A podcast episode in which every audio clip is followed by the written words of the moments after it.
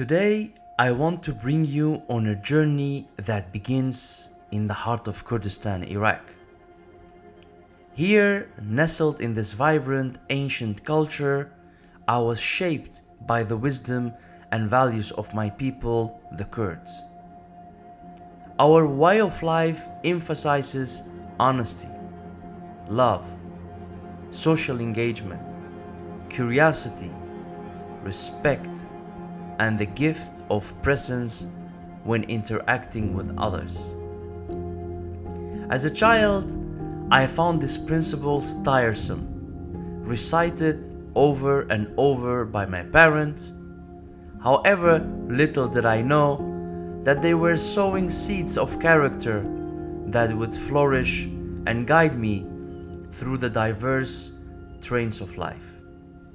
With time, I embarked on a journey of learning. Aged just eight, I was fluent in three languages, an ability that transformed my perspective and fostered deep connections. My thirst for knowledge only expanded from here, branching into physics, mathematics, and biology. Realms that displayed the complex tapestry of the universe around me. Yet, as I reach 17, heavier questions weighed on my soul. Why am I here? What is my purpose? What is the true importance of life? It was then that I began my exploration of philosophy social sciences, and the humanities' role in this vast cosmos. I started digging into the raw domains of science, logic, math, physics, and philosophy without the comfort of guidance or a mentor. In my youthful audacity, I convinced myself I had understood these disciplines but as you'll see, life had other plans. At 19, my journey took an unexpected turn, leading me to the Netherlands.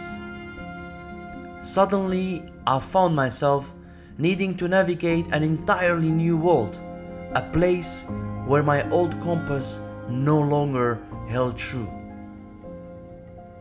I had to learn the rhythm of life the humor, the language, the interactions.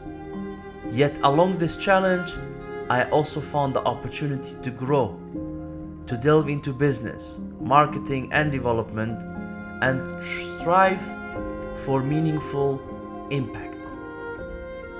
Fueled by an addiction to learning, I set myself seemingly impossible goals, tempered by the thrill of the chase. The energy given by naysayers who insisted, you can't do this, you can't do that, became the wind beneath my wings, propelling me to break boundaries and strive for new heights. Success to me was a chameleon that changed color over time. At first, it was about financial abundance and opportunities. Then it changed into the freedom of leisure time and the joy of travel. Eventually, it was all about happiness. All the time. Until I realized life isn't a relentless stream of joy, it was also about the hardships. The turning point came when I started looking inward driven by a whisper from the mountains of Austria. That the answers I thought were inside me. It was time to explore the uncharted territory of my own self.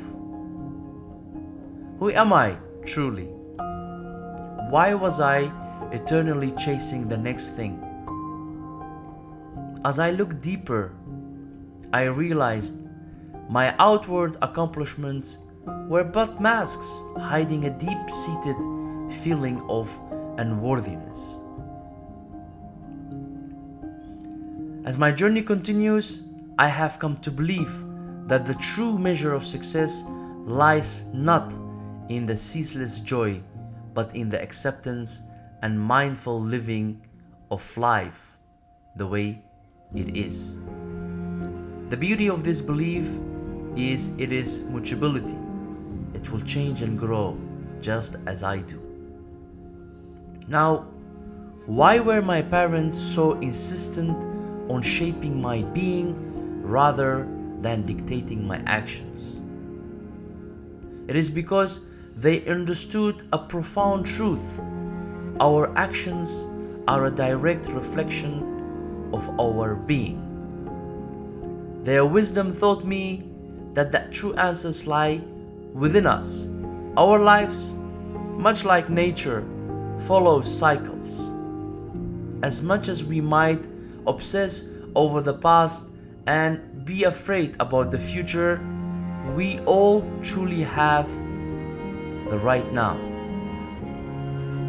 The stories we tell ourselves, the reasons we find for why things are the way they are, can be empty and meaningless.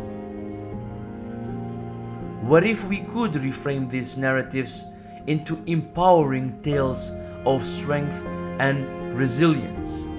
Instead of saying, I can't, we can affirm, I can. Instead of delaying our dreams until tomorrow, why not bring them to life today? Looking back, I realize that the essence of my upbringing was to recognize the immense power of my being. Life, you see, unfolds not just through our actions but through our very being. So, here is a challenge for you. The next time you face an obstacle, look inward.